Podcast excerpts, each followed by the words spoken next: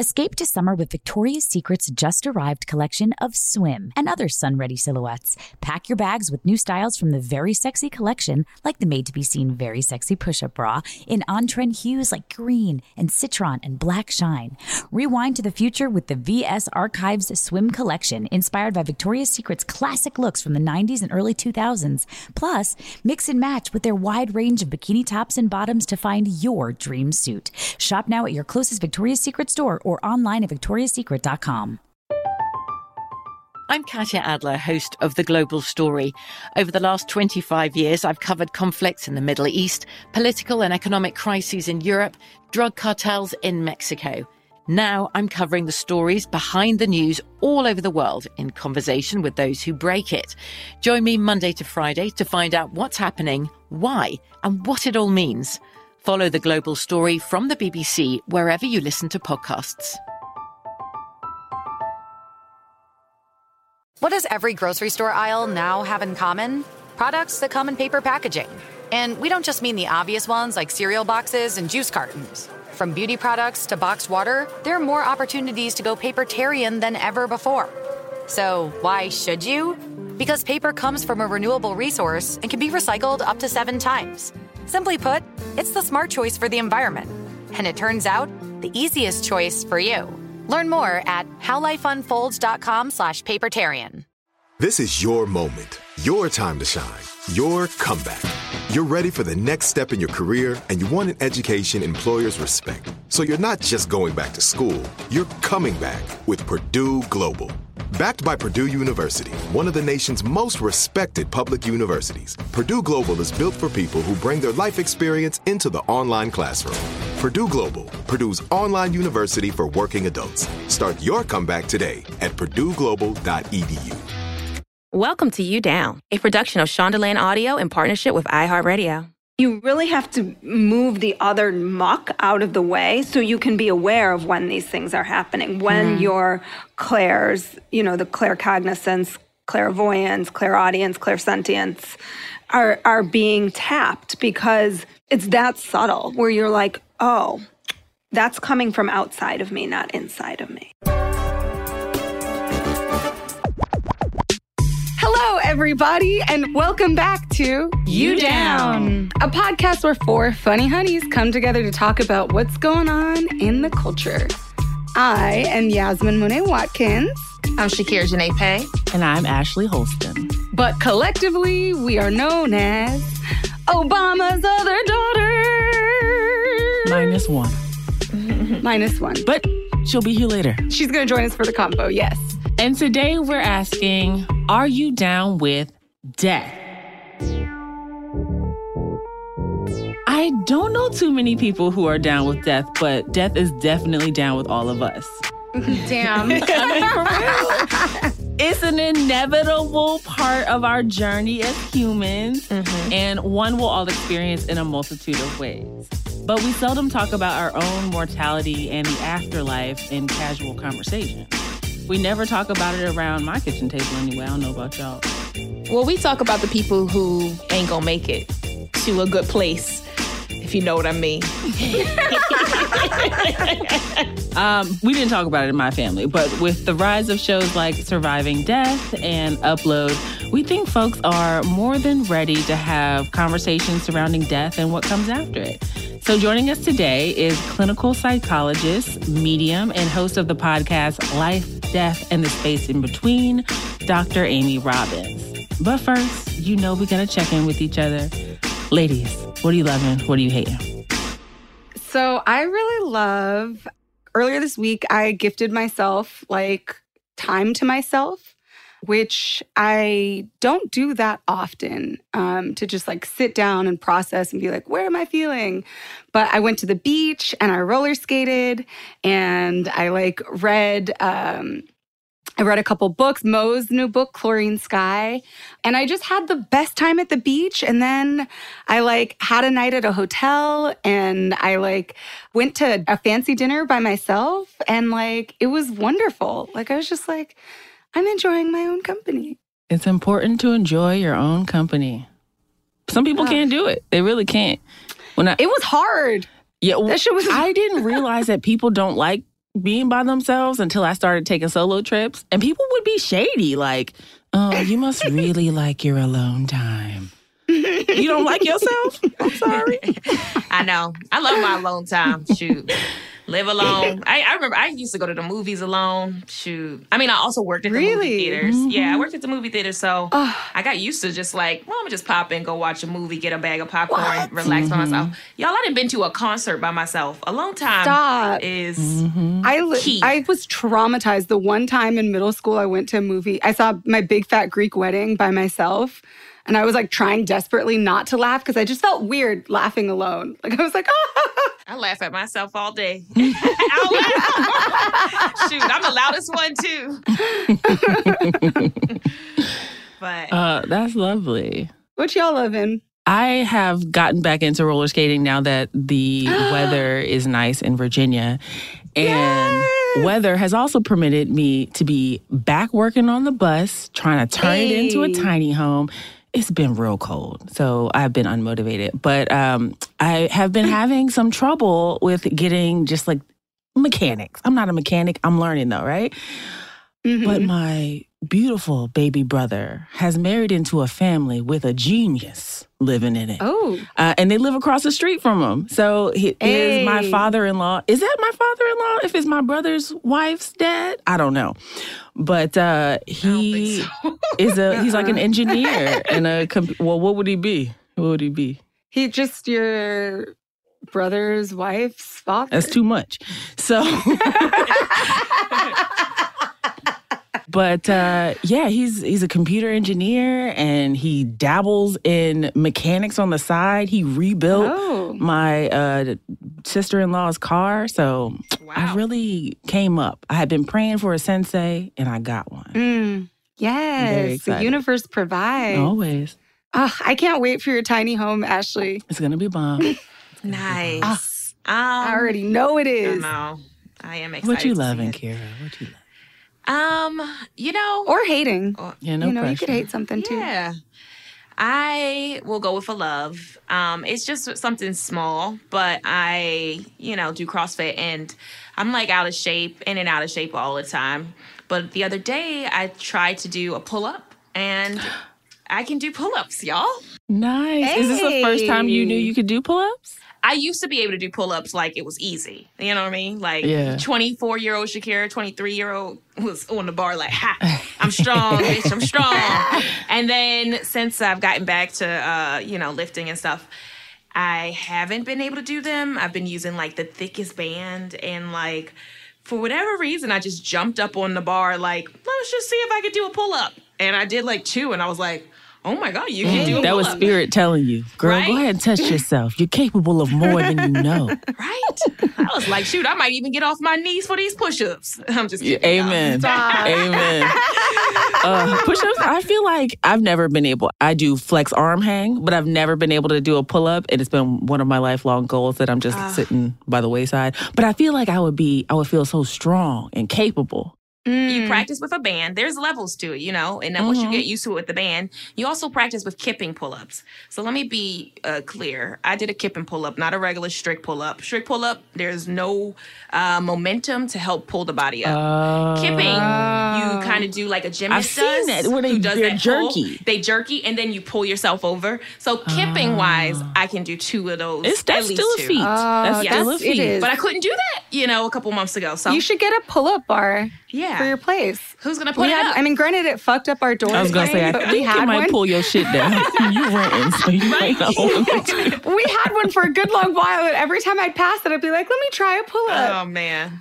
so it'll like give you the motivation. Oh yeah, motivation. you did have and one. I remember that. Fuck up your home. Okay, y'all. I am ready to get into this week's topic, which is death. And here to talk to us about the afterlife is Dr. Amy Robbins. We're going to talk to her right after the break.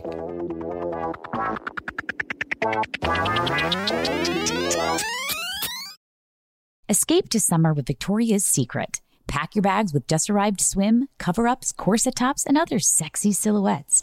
When the sun goes down, opt for bold and blingy styles, like the made to be seen very sexy push up bra from the Very Sexy collection in on trend hues like black shine, green, and citron. For a glam statement, pair them with your favorite jeans and bring the heat.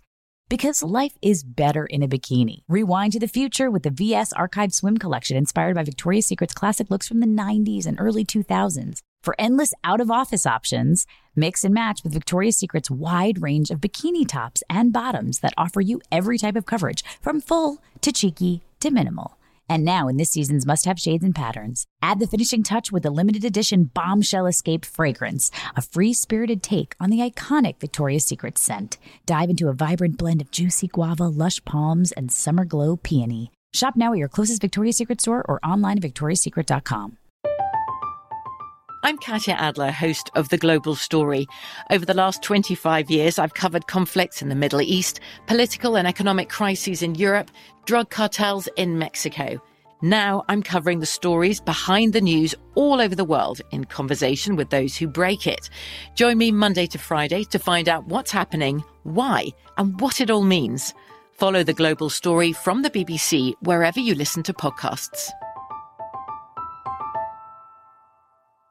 Whether you're a savvy spender maximizing your savings with cashback rewards, a thrifty rate watcher seeking the lowest interest, or a travel enthusiast looking for extraordinary perks, Kemba Financial Credit Union has a visa to complement your lifestyle and unique needs. Apply today at Kemba.org unlock a limited time 2% cash back on purchases and pay 0% interest on balance transfers for an entire year with a new visa from Kemba. You deserve a card that works for you. Restrictions apply. Offer ends June 30th, 2024. Hey guys, you know what this playground could use? A wine country, huh? A redwood forest would be cool. Ski slopes! Wait! Did we just invent California? Discover why California is the ultimate playground at visitcalifornia.com. All right, welcome back. Today, we are talking about death with Dr. Amy Robbins. Dr. Robbins is a clinical psychologist, medium, and host of the podcast Life, Death, and the Space Between. Her understanding of the human psyche, combined with her personal experiences connecting with loved ones who have passed, provides her a unique perspective on life, death, consciousness, and what it all means. Welcome! Thank you. Thank you. This is so fun. First question Do you see any ghosts behind any of us? No, not right now. No, okay, no. Just checking. Just checking. Second question Is that an annoying question? yes. Great follow up. Uh, right. Uh, no, I mean, it's either that. That's usually one question I get. The other question is usually, do you know what's wrong with me from the psychological perspective? It's like, oh, are you mm. analyzing me right now? Mm-hmm. Yeah. My response is always like, you're not paying me enough to do that right now. Good answer. That is a great answer. So, what got you interested in studying consciousness in the afterlife? So, my story is sort of spans over about 20 years, actually. When I was 18 years old, I lost my aunt. She had diabetes, juvenile onset diabetes, and was waiting for a pancreas and kidney transplant. And while she was waiting for it, they needed to make sure that her heart and lungs or her that her organs would be strong enough to withstand the transplant.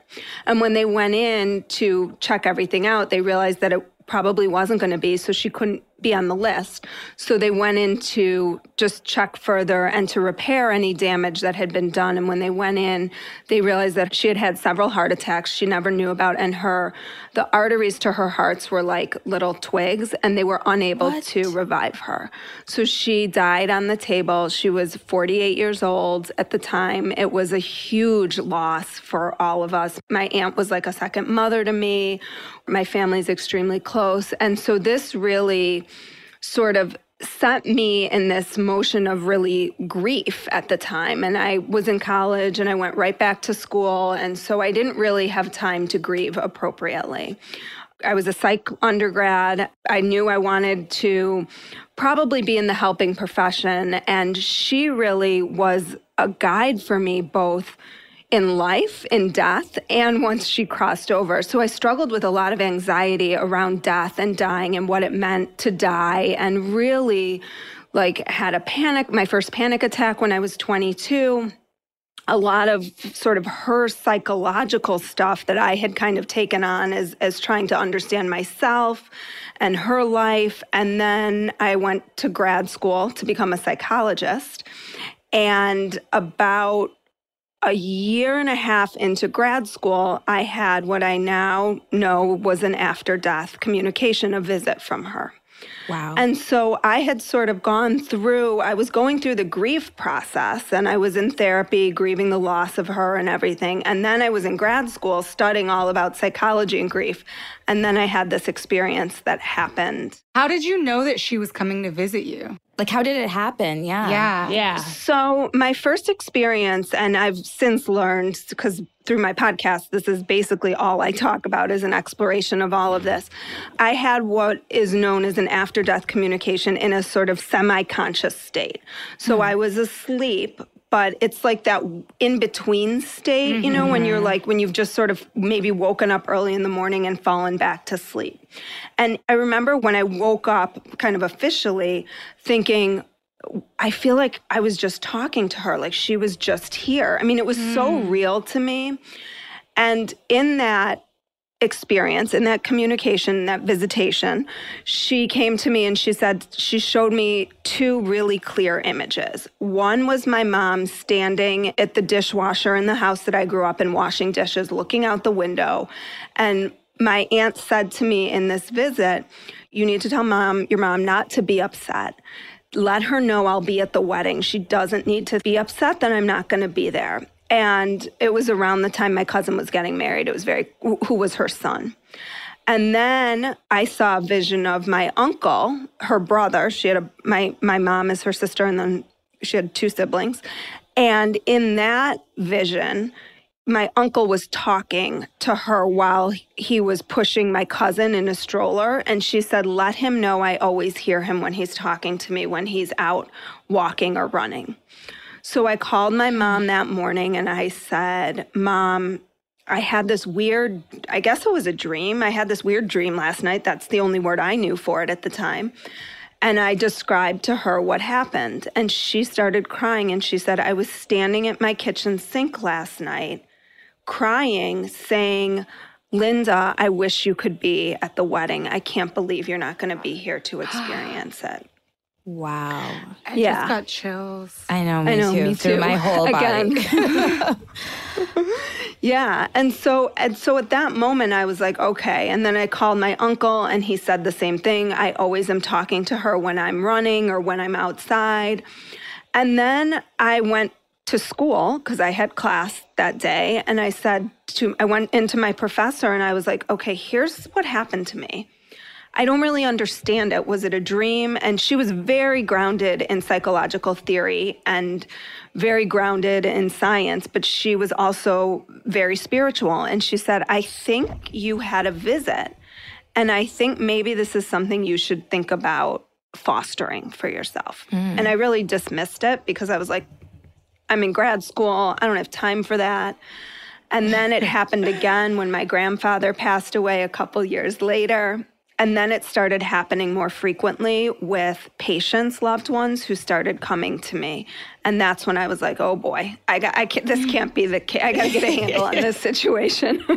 Were you a believer in the afterlife before you had these experiences? no, definitely Whoa. curious.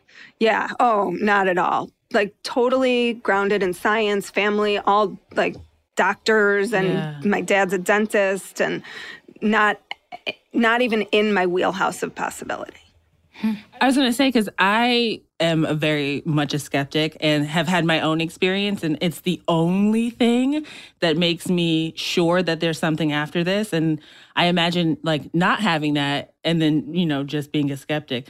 So I guess being a medium has really opened you up to what the afterlife is, or that's more of a question than a statement. put into your Yeah. mouth. I mean, I'm like you. I was actually interviewing someone the other day about this, and he had said he had asked the question Would you rather have the experience of having a medium talk to your loved one, or would you rather have a visit?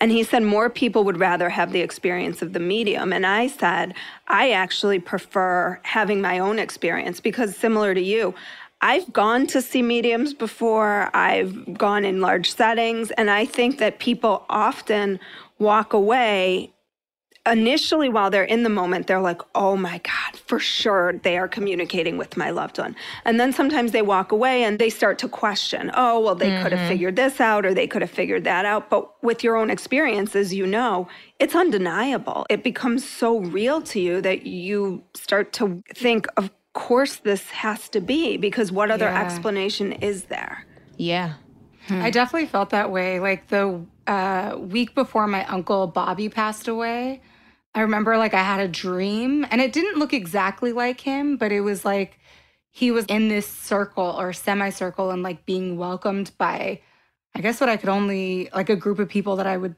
call ancestors. Mm-hmm.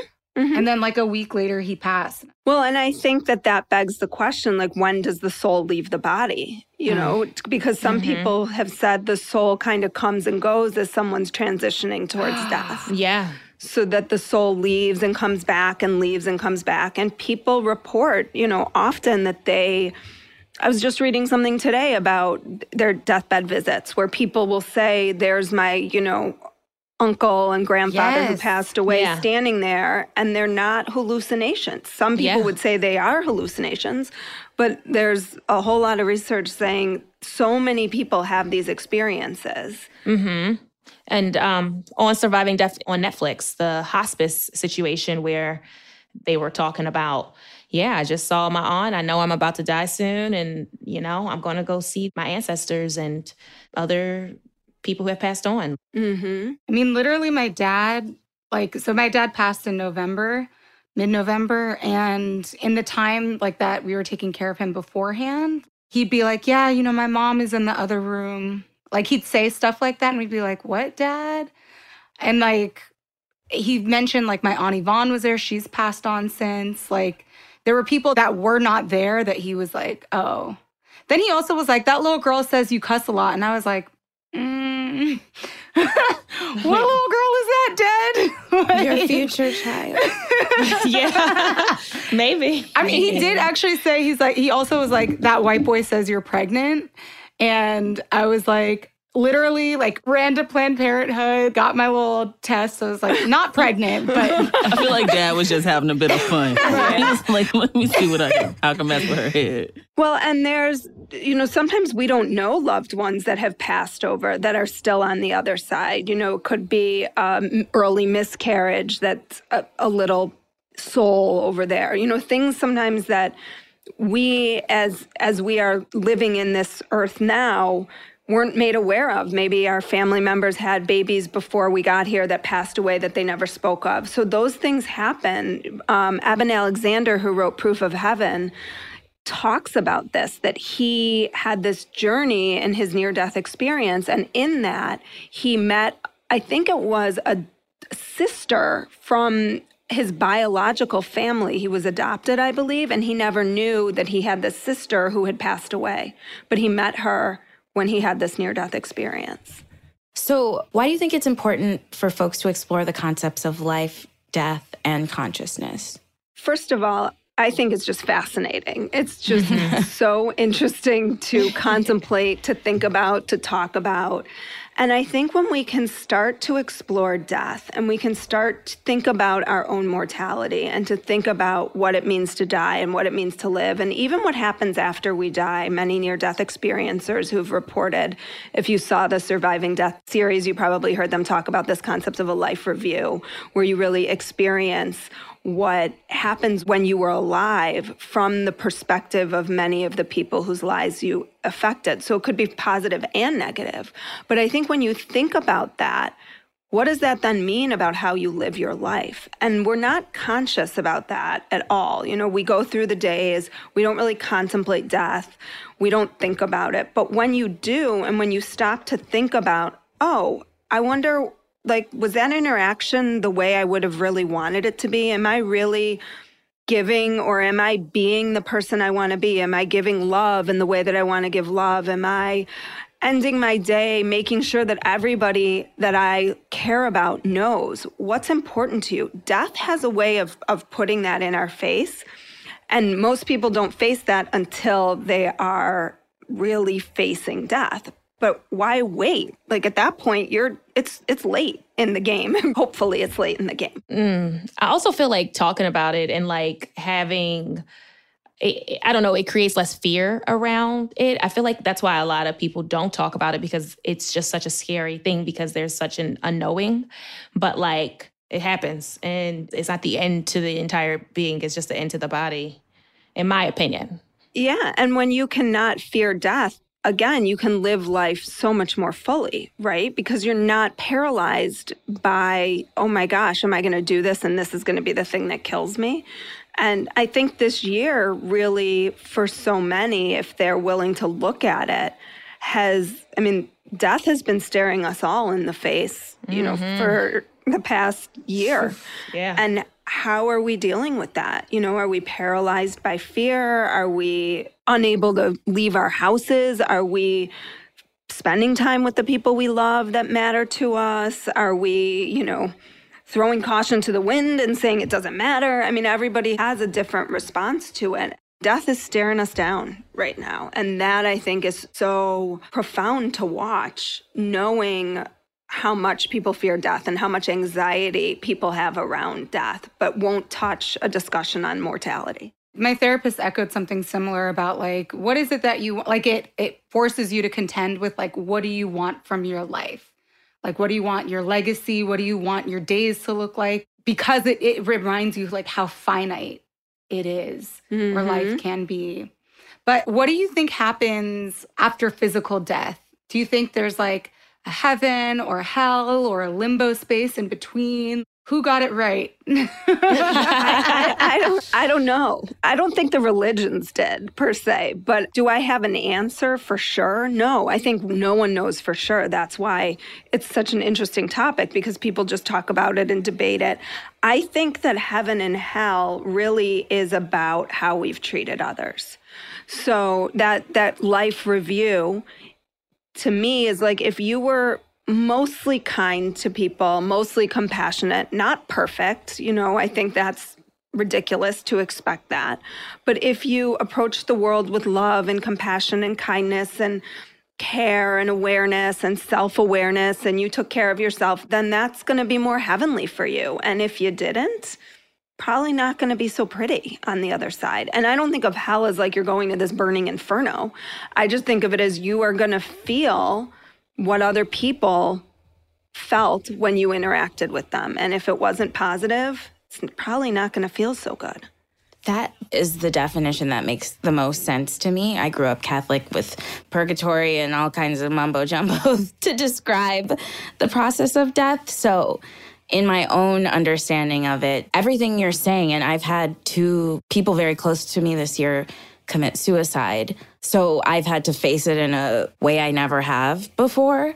But similar to what the other ladies were saying, there were spiritual moments that happened before they all both passed that didn't make any sense. Like an uncle who passed away by suicide we did a show in San Francisco at the San Francisco Sketch Fest. I hadn't talked to him in so long, but invited him to the show, and he ended up not being able to come. But I spoke to him for like 30 minutes, and he's my, you know, very much older, not my contemporary. And then Valentine's Day will be the anniversary of his death. Ugh. So it was like just so strange that, like, why would I?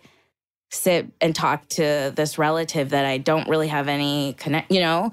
And I feel like that was almost a foreshadowing or something. Yeah, it's really weird how those synchronicities can happen sometimes. They can happen before death and they can happen after death, where when you look back, it's like, huh, I wonder what that was about. Yeah.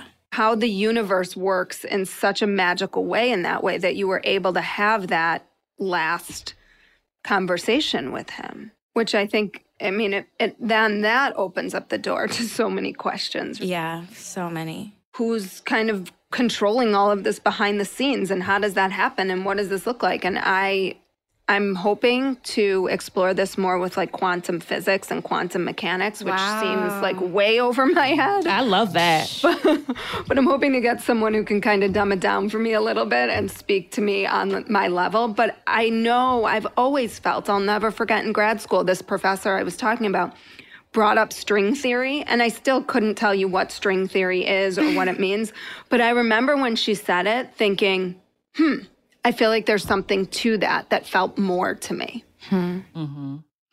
I love the application of adding science into what is considered a more spiritual world because people like me, it, br- it brings me in. Like, I remember when I learned uh, energy can't be created or destroyed. And I was mm-hmm. like, well, then everything that will be is already here and it can't be taken from us. So that proves that there's, you know, something else after this. Yeah. Um, so I, I love that, that you're going to dive into science. Yeah. And most of the people that I have on my podcast, I really do try to make sure that they have some grounding in science. So, I mean, not everybody. I do a lot of fun things on angels and, you know, Mm-hmm. astrology and things along those lines. But I also make sure, like in the Surviving Death documentary, Dr. Bruce Greyson was on. He's the head of perceptual studies at University of Virginia. He's going to be on my show. Eben Alexander, Raymond Moody, some of these real researchers in the field who've been doing this work for years. I mean, Raymond Moody's in his 80s. He's I think been doing it 40 or 50 years because that's important to me. It, it really is the piece that I think like there's a lot of people right now who are, you know, saying they're mediums and this and that. And I think it's really important that we know what the science is behind this mm-hmm. and that mm-hmm. there are people who are researching mediums and researching accuracy of mediums and making sure, I mean, there are institutes that are studying this. It undermines it a little bit, I think, because there are people who are not authentic in their work mm, in yeah. that way and spirituality right now feels very sexy, very on brand. And I'm seeing a, a rise of people giving readings and mm-hmm. it does feel mm-hmm. very much like, "Ooh, where is your accreditation? How how long have you been practicing this?" yeah. um, right. Yeah. Um, and it, and you're right, it does ruin it for those people who have actually been putting in the actual time to build mm-hmm. a practice. Yeah. And I think, you know, when people ask me, I've been asked the question before, how do you define spirituality? And I think spirituality is is knowing yourself. Like what is more yeah. spiritual than mm-hmm. completely being intimate with who you are. And to your point earlier, like therapy is a great way to do that. Mm-hmm. And I think that a good medium will connect you with your loved ones. But in a medium reading, typically in my experience, and I haven't had very many, only like one or two, because I feel like I'm in tuned enough with myself that I can tap into that when I need to. But shouldn't tell you anything that's so mind blowing that you don't already know. You should be like, oh, yeah yeah that's that's validating for me. Or you know oh yeah that's totally the direction i'm heading. If it's that mind-blowing it probably means you haven't been working on yourself enough to be self-aware that this is happening for you. Yeah. So what do you think is the best way for people to kind of develop that connection to spirit or the ability even to connect? Or you know, like we've heard of tarot cards and Ouija boards and seeing the same number on the clock all the time, which I definitely um, have that psychic power. Who doesn't? Uh, but yeah, just what are your thoughts on that? I mean, I think meditation is really the best way to open yourself up. You know, meditation, being in nature, just turning off the left brain side of us and tapping into that more creative, open energy that we have when we're right brained. And when we can turn off of that and, and get into a semi-conscious state that's when we're able to access that i think the, the thing that's difficult is that a lot of times people expect that it's going to be like suddenly they're going to hear this loud voice and it's like your grandfather is here and it's it's, it's more underwhelming than it's that. so much more underwhelming than that. It is such subtle energy shifts that you really have to move the other muck out of the way so you can be aware of when these things are happening, when mm. your clairs, you know, the claircognizance, uh, clairvoyance, clairaudience, clairsentience are, are being tapped because it's that subtle where you're like, oh, that's coming from outside of me, not inside of me. Hmm. Mm-hmm. Are there ways, like I notice when I, maybe this is an overshare. Like when I dream, I feel like that's where I'm most connected. But I also notice that when I like smoke before bed, like if I smoke weed, like the dreams are a lot more fuzzy or like like are there ways to like really tap in and be like here's how I know I'll be able to communicate well, you can always set an intention even before you go to bed, you know, but mm. be very mm. clear what you're inviting in. You don't want to just be inviting in like anything, like just whoever's there, come to me. You want to be really clear that, you know, I, I would like to connect with so and so. Please make sure that whatever connection I have is always for my highest and best self. Mm. And so then you're mm. really setting boundaries and parameters around it versus just like anybody who's out there, you know, like that was literally the next question though of like how do you know that a spirit has your best interest at heart? What if you get a visit from a strange stranger ghost, like stranger danger? I don't like. we're, we're very afraid of old uh, plantation ghosts. well, in my experience, um, you know, our loved ones on the other side are really here to help us. They're not here to scare us and bring us harm.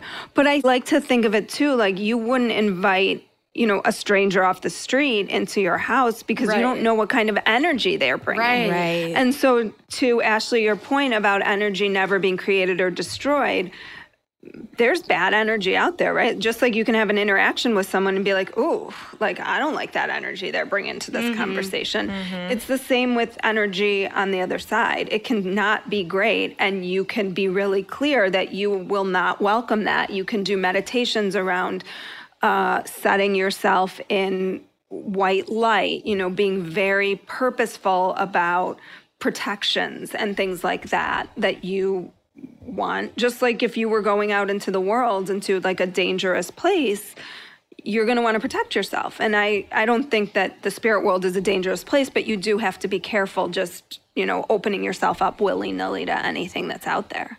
It's so real. I read an article of a person who said they were a witch in the UK and was on Instagram and Twitter doing all kinds of practices. And she channeled, I don't even want to say the name, a really powerful, like Haitian spirit, and it killed, like, she's dead now. And I feel mm. like that's the problem when it becomes trendy to like. Wait, like, did she die on camera doing the like? No, what? she's she was she died after accessing this spirit and was like tweeting about it and then it was ah. reported that she was dead. So I just feel like that is like what scares me about the like trend of witching mm-hmm. and all of that. Like just knowing spirits are real and like I mean in Ghana that shit is in your face, especially in developing countries. Like it's not something you really play with um, if you're not somebody who's like that's been passed down generations for you. Right. And I actually just interviewed someone who it's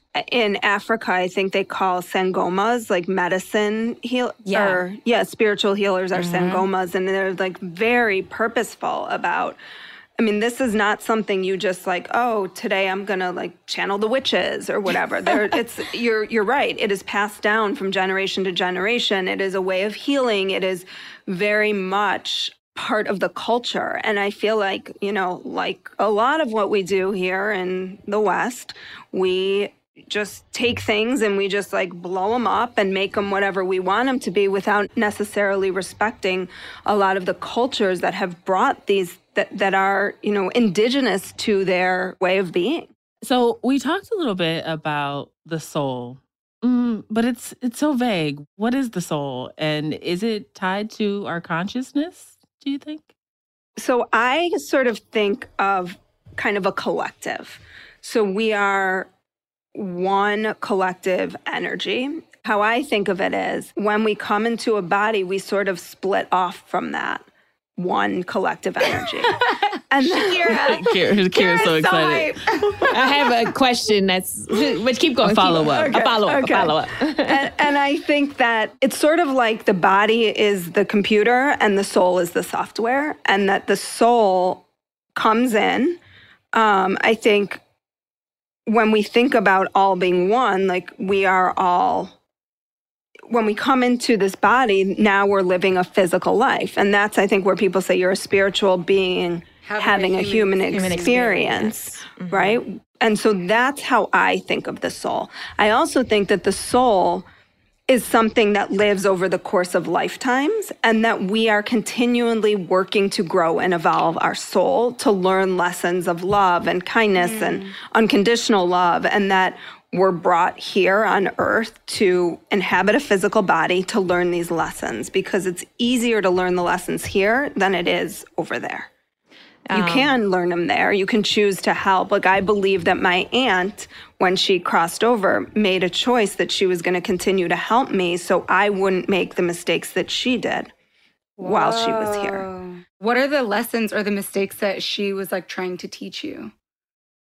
I think a big one was to not rely on a man to take care of you. That that Ooh. you can be strong and you right. I know that you can support yourself. That that's really important. I think self care was a big one for her. Clearly, she was ill, but she didn't take good care of herself. I believe not fearing death was a big one. You know, anxiety, as I said, was something that I was definitely plagued with early on. And let me tell you, when she came through to me, uh, my anxiety, and I'm not saying that this is the ends all be all for everyone, and like you need to have a visit from your loved one and then your anxiety will go away. That's absolutely not. I still, I still have Sign periods where I feel anxious. Visits. Right. right. Um, I still have periods where I feel anxious. I'm human, but it doesn't control me in the same way that it did before I had this epiphany about death. You sort of explained with consciousness that the soul is it's a group collective. So my question was really can a soul split? Like if ancestors greet you when you die, would they be absent from the spirit world? Like could they also be reincarnated at the same time? I know it's kind of You know, some people say yes. I honestly don't know for sure the answer to that. I mean, I don't mm-hmm. know for sure the answer to any of this. I just this is mm-hmm. No, we all just um, speculate. Right, yeah. exactly. Exactly. But I think that yes, some people have said that they have been in contact with souls that are here and also reincarnated simultaneously. Wow. Okay. That's that, interesting. Wait, that is. I know. I know, right? You're like, what does that even look like? uh, no. I'm like trying to do the math. Right, because it's like it's like splitting Mamiya in two. So then now there's two Mamiyas. one in the spirit world. Right. And then one and that's one alive. In the real world. Oh. Yeah, reincarnated. Again, I don't know. I'm just just but I mean, if you end up, heard. if you think of it as like flubber and it just goes all back into the, yeah. jelly bowl, yeah. and it's like only this much of it, but all of the residue is still wrapped in the spirit world. But then this much of the soul goes into a new body yeah. and is reincarnated, having a whole life. But that essence is still within that scoop that it was pulled away from. Mm-hmm. now we know, thank you, Shakira, that flubber was an allegory for life and death. Yes. Way deeper than we got it got credit for. Way deeper. The concept of phantom limbs, like I remember learning mm. that in a religion class in high school and it blew my mind. Just the same with time travel and all these ideas of basically phantom limb is like your hand gets cut off but so people for war veterans and whatever they still feel the thing that's gone mm-hmm. like their mm-hmm. brain is still programmed to feel their hand and the fingers and that has always been on that line of like we literally don't know like our brain programs us to believe what we see but it's so much more powerful than that. And I think that that's kind of the same concept with the brain and the mind, you know, that the mind doesn't necessarily need to be housed in the brain. That consciousness can exist outside of that. And that's what a lot of the near death experiencers show us is that they they died, they're brain dead, but mm-hmm. yet they still have these experiences that they come back and report to us mm-hmm. that are profound. And and how do those things work simultaneously? What's the explanation for that? So for those of us who are still living, what's the best way to handle the death of a loved one in your opinion? I always say there's two things.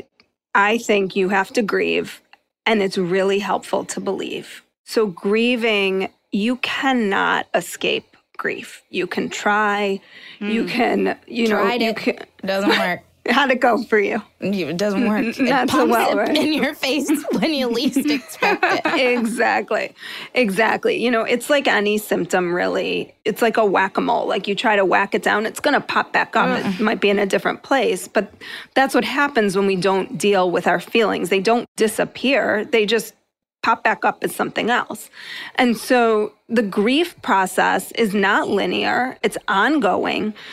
Grief I don't think you're ever done grieving. And I think if you can approach grief in that way, that like this is now, it's a scar that you will forever have. And there will always be reminders of loved ones who have lost. And there will always be those experiences of pain, but you don't have to suffer through it. And I think when you can either see a therapist and process your grief, go to a grief support group. I mean, you have to process the grief. You have to work through it. You have to tell the story. You have to say the names. You have to tell the story again and again and again and again. There's other forms of therapy too. If it's traumatic, like EMDR, eye movement desensitization and reprocessing, can be really helpful for traumatic losses. What is that? It's a process where I'm not trained in it, but you do like this tapping on your legs and it's supposed to help move the story along so it's not kind of stuck in your mind. And they use eye movement to help do that. Wow. That's about as in depth as I can go. I just know it's really, really helpful for trauma. And I've sent people who I see for a couple sessions of EMDR, and it's life changing for people. And then the believing piece is I think it's just really helpful to explore your thoughts on death. Like when I see people who grieve, I often ask them, What is your belief system around death? And a lot of times they've never even thought about it before. And then they'll start to open up and be like, Well, my religion told me this, but I'm not really sure I believe that. But I never really thought about it before. But I did have this weird experience where, and then they like go on to say how, you know, they saw their loved one right after they died, or, you know, and they've never sort of put the two together that maybe there could be more out there. And I think some people will say that that's just a belief system to make people feel better about death. Um, I, I think if it makes you feel better and you've done your research and you've been open to possibilities and it's helpful to you, I mean, there are the Forever Family Foundation is a foundation that works with people who have lost loved ones, predominantly children, who want to explore grief and believing in a really safe space. Because I think a lot of people go to grief groups and they feel like they can't talk about their experience of losing their loved one and their loved one visiting them because they don't want people to think that they're delusional or they've lost their minds, you know, or they're just in such a horrible state of grief that they're, you know, hallucinating. But these are very real experiences that many, many people have had. And we shouldn't deny people those experiences, especially since we have a lot of research supporting that these are valid experiences and they're really helpful to people who are grieving. I like literally got a text right now that like a friend from college died. Are you kidding me? What? No. It's just this whole thing is like like obviously death's been on my mind. Oh, do y'all know like oh fuck man. It's just so heavy, you know? And it's like so sad and I do think that like they're on the other side somewhere and you can connect with them and I just feel like it's so sad. And I know I'm triggered because I'm just an emotionalist person, but. Well, it is sad. And I think that even if you believe, it does not take the grief and sadness away. It doesn't. Like, uh, whatever I believe, if something happens to the people who are closest to me that I love more than anything in this world, it will devastate me. Even though I really could sit here and have a whole conversation about I know that they're on the other side and I know that they're okay, but they're not with me. And yeah. I want them with me. Like, I just want to pick up the phone and be like, "Hey, dad, you want to go get like food or like And I just can't like instead of him being here, instead of the loved ones being here, like there are flowers or his jacket or like the shit that like it's just things Right. And it does not take away knowing that that he's on the other side doesn't take away from the fact that he's not here. I think that's the hardest part of all of this is like that's the reality. Like we want what we want that will make us feel comfortable. And I'm so sorry, Yaz, that you're going through this. But it's like what Dr. Amy is saying, you know, that's just like, damn, like what we have is the memories and the, you know, those things, but really just the memories of these people. And you can't bypass those feelings, mm-hmm. right? You you can't get around that. And that's why I think that death can be such a powerful tool to help us live our lives because that's right. We do have the memories, right? That's what we hold. And what are those memories made of? I mean, I think of this if I just snap at my kids sometimes, I'm like, oh, sh- can I, can I, swear? You can edit out. I'm yeah, like, yeah, you know, you, we, it's an adult okay. program. Okay, okay. Yeah. I'm like, oh fuck! Like, I don't want that to be my last interaction with them. Like, what if I step off the curb and get hit by a bus? I don't want them to be like, mommy was yelling at me when she took me to school this morning. Like, that's mm. terrible. Uh, but and then that's a lot of pressure, you know, to like live up to that. Well, but I think it can be such small things. And again, mm-hmm. I am far from perfect. I yell at my kids, fight with you know my husband, um, but but I do try to be intentional when I can about really being like, okay, you know what, I'm going to apologize for that, or mm-hmm.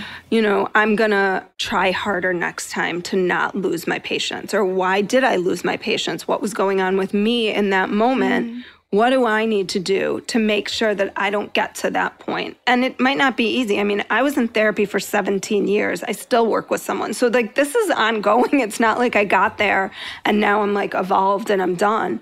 No, I'm always looking and thinking and reflecting on how I can be a better person so that when it is my time, I'm happy with the life that I lived. And I treated the people who I love and who are important to me and even the people who I don't know, you know, the people, I talk about this a lot, like the people at the grocery store and the UPS guy who delivers my mm. stuff every day, who every time I open the door, he's there, like making sure that I say hi and how are you? Because those tiny little interactions can make such a difference in someone's life.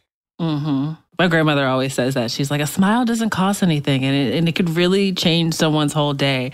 And just thinking about that is like, oh, I it doesn't. I should try to spread a little joy when I can. Mm-hmm. Yeah. When I have it to give. Yeah. Someone said to me that death is a plight for the living because we have to continue living, even though that person, mm-hmm. I do believe, is in a better, not, even not a, a better, a different place Mm-hmm. Mm-hmm. I like to think it's better. I like to think like when I think about my grandma, I'm like, she probably looked good. She yeah. probably got the best wig on, or it's her real hair. Right. Mm-hmm. Uh, well, I remember the first time my aunt came to me was actually before that first experience that I shared with you ladies at the beginning was she came to me probably 3 or 4 years before that right after she died i had again thought it was a dream at the time but she was so beautiful. Like her mm. skin was glowing. She was wearing this red sweater. And that's also how you know something's a visit versus a dream. I could tell you as clear as day right now what those experiences were like. I couldn't tell you a dream I had yesterday, hmm, right? Because yeah. they're like, it's like an amalgam of God only knows what, like mishmash of like daily residue yeah. and like anxiety, and it just comes together. But visits are so clear. And she was beautiful. She just was glowing. And she said, I'm healed. My body is healed. It just sucks for us because we miss them. It does suck. I mean, do you think there's anything to fear? I mean, outside of what it does to us as humans, but the person who actually dies, like the passing on of it. I, I don't. I mean, I'm not scared of dying. I'm more scared of not living. There you go. I don't want to miss my kids growing up, you know, I know all those things that we want to be a part of. Yeah. At some point, I'm not going to be here anymore. I hope it's not anytime soon. But that's, I think, what I fear personally more. And I think what a lot of people would think, if they thought about it, really fear more is the fear of, of missing out or certainly in losing a loved one, right? The fear of of the pain of missing them. Like that is Mm. real. That is Mhm. excruciating. You have to walk through that. But the actual death part, dying, not so much. The way uh, surviving death on Netflix made it seem, it seemed like death felt good. Almost. Like a warm hug? Yeah. and nobody wanted to come back to their human body after Yeah. they were there. Um, so, it, you know, it did make me feel a little less. But what's very interesting is that people who have attempted suicide and had a near death experience come back and their their desire to kill themselves is gone. All right, we're we're a little heavy right now. So I just want to end us on a really fun question, or at least I think it's fun. Maybe Okay. it's dark. I hope it's not too heavy for everybody. I don't want death to be heavy. I want it to be You're making it lighter. I want it to be kind of fun. Like I really Yeah. do. And I know that's pretty more it can be morbid, but I think it can be amazing to think about and to contemplate and to play with these ideas. So, Mhm. Yeah. sorry. Go ahead, Ashley. No, no, you're right. It's definitely a tool to live a better life. Okay, fun question. Dr. Amy, if you were a ghost, what would be your favorite pastime? uh oh, D, get ready too, because y'all know y'all got to have an answer. I don't know that I would want to like waste my time in this physical world. Oh, Oh, I feel that. Too good for the human realm. like I think I'm like I don't know, hanging out in this beautiful place that I've created in my mind. If I was what would I do? Let me Yeah. I would definitely like watch my kids for sure and Mm. see assuming that I hopefully will go before them. Um, oh, and I'd make sure if this were to happen soon, I'd make sure that my husband was like hooked up with someone amazing. I always tell him that. so thoughtful. Nice wife. Oh I my tell him that all the time. I'm like, if something happens to me, I am sending you someone good. he probably thinks it's a setup. He's like, you're gonna haunt me. Um, I would. I, I like the idea of not spending too much time in this human realm, but I also feel a little petty, and maybe I want to haunt a few people. like on my off days, Tuesday and Thursdays, I haunt bullies. I like that. I like that idea too, though. I feel like other things exist, like maybe like aliens or something, or angels. Mm. And, you know, I would want to be like, I don't know, like dipping into other um, dimensions and like checking out what other species looks like and like seeing if I can like walk around in someone else's shoes and Literally. yeah, or something else's shoes. Ooh. Yeah. I feel that. I feel like I would want to go, like, I would absolutely like jet over to space real quick. Like, I'd go visit some planets, maybe see what Saturn's talking about. I don't know. Like, I would come with you. I would totally come with you for that. I'm fascinated by the planet. what that Saturn talk about.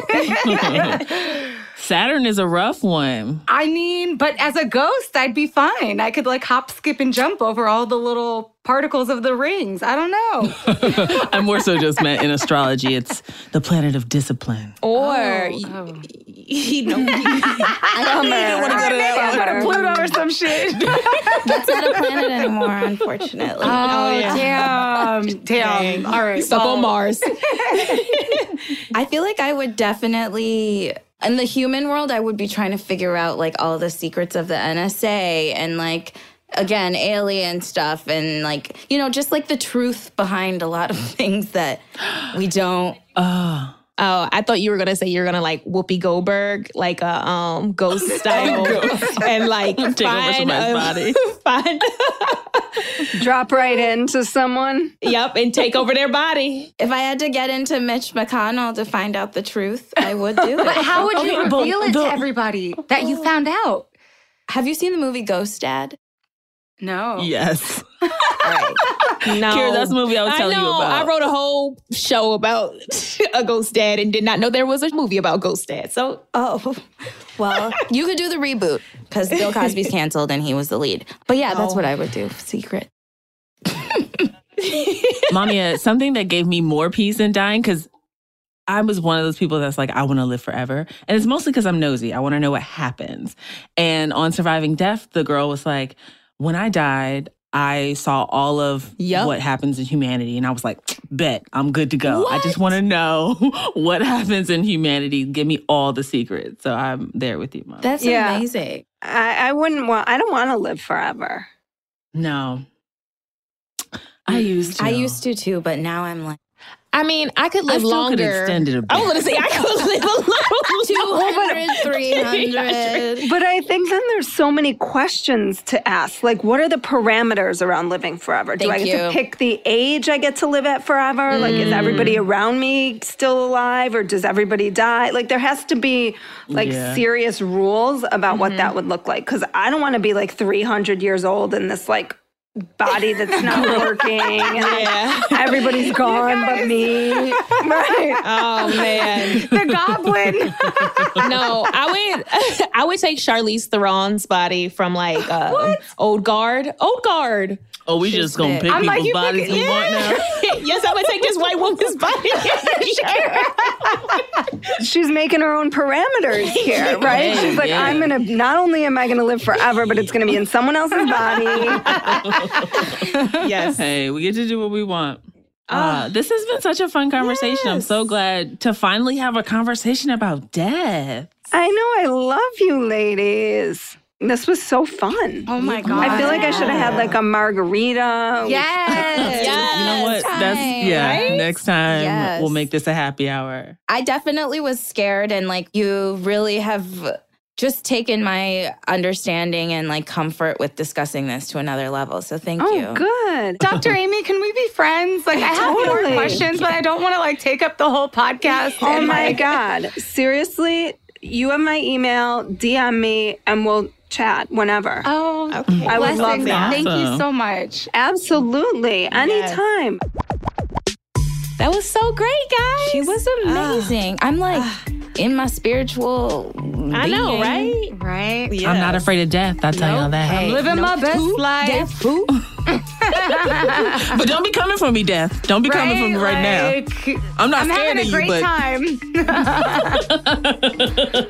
yeah, just yes. stay all the way away. Well, we're gonna take a quick break while Def skews off. Say the word. we'll be right back.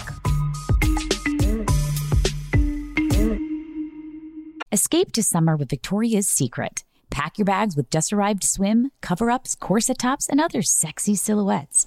When the sun goes down, opt for bold and blingy styles, like the made to be seen very sexy push up bra from the Very Sexy collection in on trend hues like black shine, green, and citron. For a glam statement, pair them with your favorite jeans and bring the heat.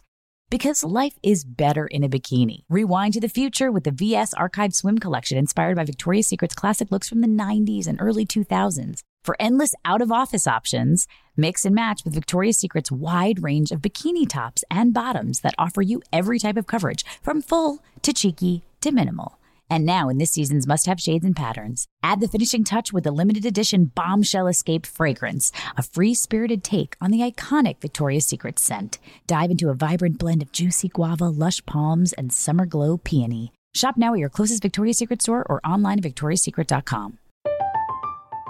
I'm Katya Adler, host of The Global Story. Over the last 25 years, I've covered conflicts in the Middle East, political and economic crises in Europe, drug cartels in Mexico. Now I'm covering the stories behind the news all over the world in conversation with those who break it. Join me Monday to Friday to find out what's happening, why, and what it all means. Follow the global story from the BBC wherever you listen to podcasts. Whether you're a savvy spender maximizing your savings with cashback rewards, a thrifty rate watcher seeking the lowest interest, or a travel enthusiast looking for extraordinary perks, Kemba Financial Credit Union has a visa to complement your lifestyle and unique needs. Apply today at Kemba.org to unlock a limited time 2% cash back on purchases and pay 0% interest on balance transfers for an entire year with a new visa from Kemba. You deserve a card that works for you. Restrictions apply. Offer ends June 30th, 2024. Hey guys, you know what this playground could use? A wine country, huh? A redwood forest would be cool. Ski slopes! Wait! Did we just invent California? Discover why California is the ultimate playground at visitcalifornia.com. Welcome back. Y'all got questions, and we maybe have answers. Yasmin, what does our listener need help with this week? Whew, this week we have quite the letter. It reads Dear OOD, let's get right into it, ladies. My man has a mandingo. Oh, shit. okay. Uh, I love him with all my heart, but I haven't been able to love him with all of my dot, dot, dot. girl. Y'all know. I know. It just won't fit. I don't want to lose him. He got a big ego, y'all. I don't want to lose him because I can't satisfy him sexually.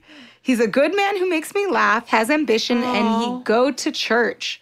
He's never pressured me to go further than I want, but I know he's going to want to be taken care of eventually. And I understand. My girl just don't stretch that far. Oh. what should I do? Signed, I don't want to be split in half. Oh, girl. Oh, the imagery. Um, wow, wow, wow. What kind of lumberjack dick is this? you know what? I seen one of these on the interwebs recently with this um, silhouette challenge for whatever reason. Oh my God. Somebody pulled their dick out. Did you see that one? Is it when For whatever turned reason. It was for you, And he Kara. turned, Turned to the and it was side, a whole- and then yes. it was just like, yeah. Ba- and I was like, whoa. I screamed out loud. I was like, ah! like suddenly it's a red shadow, but I saw the shadow of that a big dick, and I said, "Ooh, I feel bad for whoever is handling that." Dang, girl, don't feel bad. Sorry, for I want, sorry, I don't want to be split. I'm so sorry, supposed to help girl. her. Let's support her. I'm sorry, sis. I'm here to support. Uh, maybe. Oh, um, Maybe try some lubrication. I don't know if you've been there yet. Uh, yeah. Yeah. If you're not trying lube, that's definitely a bottle's worth. Yeah. Maybe just Okay, lather it on. Uh, this this must not be new to him. I think he has had this experience in the past because if he mm-hmm. working with that type of mandingo, you know, he ain't always hitting bango. So I think, you know, Shakira. I feel I feel like he should be ready to take it a little slower. And on top of that, he needs to be going down on you till this till till you're ready, ready. Till the lubrication is almost natural and flowing and you can ease into it because you already, you know, feel ready. And then I I think I read this somewhere. Um, but naturally our vagina stretches when we clo- are close to coming. So I mean, he has to make that happen first. And then you'll be a little more open. a little wider. Feet Little wider. wider. And he can't put all of it in all the ways. That's just I- and you know, Something, you know, talking about he's been through this before. See what he's done with other partners, maybe, Mm. and how Mm-hmm. they've overcome this obstacle. I would definitely say, run! I'm just kidding. that's an option. yeah, that that too is an option. Um, Don't hurt yourself. yeah, I just feel like, you know, I'm a small girl, so I can't be running around cracking it open for any old thing. I mean, that's just in general, but it is a little scary if if somebody's size is intimidating, so I get that. And if if you are like inhibited by that, maybe it's not the person for you. Cuz sex is such a huge part of a functioning relationship. And imagine having dread cuz you're like I'm going to need a recovery day. Like that would not be cool. I, there are other ways to Mhm. have sex aside from vaginal. So if you can get creative, It sounds like your man don't need getting split in half by his thing though. but also too, how porn stars train at least for um I didn't know they just trained. register for the Porn Star Olympics. No big. Um, no, one of my friends who I'm not going to name does porn and told me that before anal sex, they plug and they stretch it so that it sits there and it loosens it. This is so too much for this. No, I mean, But- butt plugs but- are, I think, pretty common Yes. knowledge. But I've never heard of a vagina plug. I think you would just use a dildo and slowly get used to different. If this is the oh. love of your life, you do this type of stuff. If it's not, then we got to move on and get a dick. That's we what can I'm saying. All these live with. qualifications and adjustments. if porn stars do it and it works, and they put on a show and they make it through, you know, that's the standard. Yeah. I think what Mamia was saying about like wanting to enjoy your sex life and enjoy your partner. And if you feel like you won't be able to enjoy, but worth a shot for all the extra plugging and totally giving him a chance. He he go to church, she said. Yeah. and he hasn't pressured you. That says Yeah. a lot about him too. Mm-hmm. He probably know that he can't pressure nobody to slide up in, in- on that thing. Come mm-hmm. on. Oh man. Oh man. Godspeed to you. And though, also, girl. sis, you don't need to do no Kegels ever again if you stay with that man. Oh Just my let- God! But you better stay with him forever, right? Because does it go back? That, Oh, no. Like once you put a just let it get a loose. back- Just get, Stop. get loose. babies come out. You know, listen, babies True. come out of there. You can It stretches. maybe. you can maybe. I was gonna say my mother definitely ripped her shit I in know. half. Oh, yes, they do. Oh, they they don't tell you about. Oh, yeah. Because don't but but it's gonna be fun for you, yeah, girl. girl, you're not gonna get split in half because you're gonna get lube, and if that doesn't work, you're gonna move on. Yeah. Um, yeah. I'd say just ease on into it. Ease on And down. it knees on down the road. Yellow dick road. to the next man. The yellow dick road. Don't you stick that dick in if it's such a load. yes. Got to Ease on down. Ease on down. Oh, man.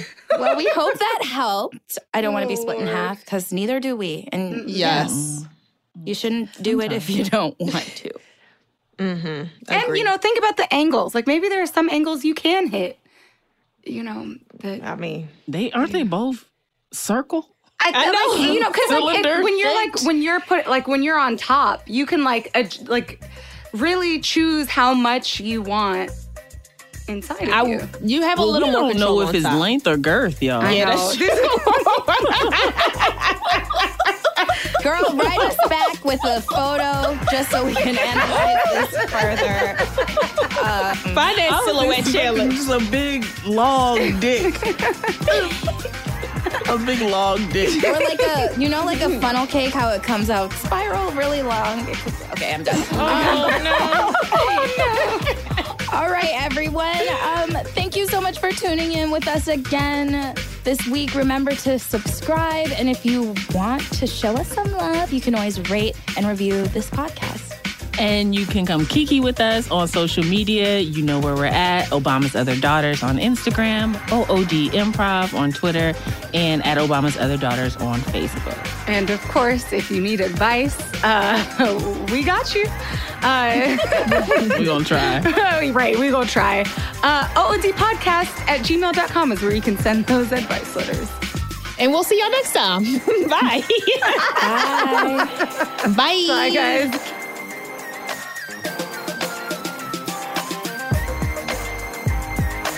You Down is a production of Shondaland Audio in partnership with iHeartRadio. For more podcasts from Shondaland Audio, visit the iHeartRadio app, Apple Podcasts, or wherever you listen to your favorite shows.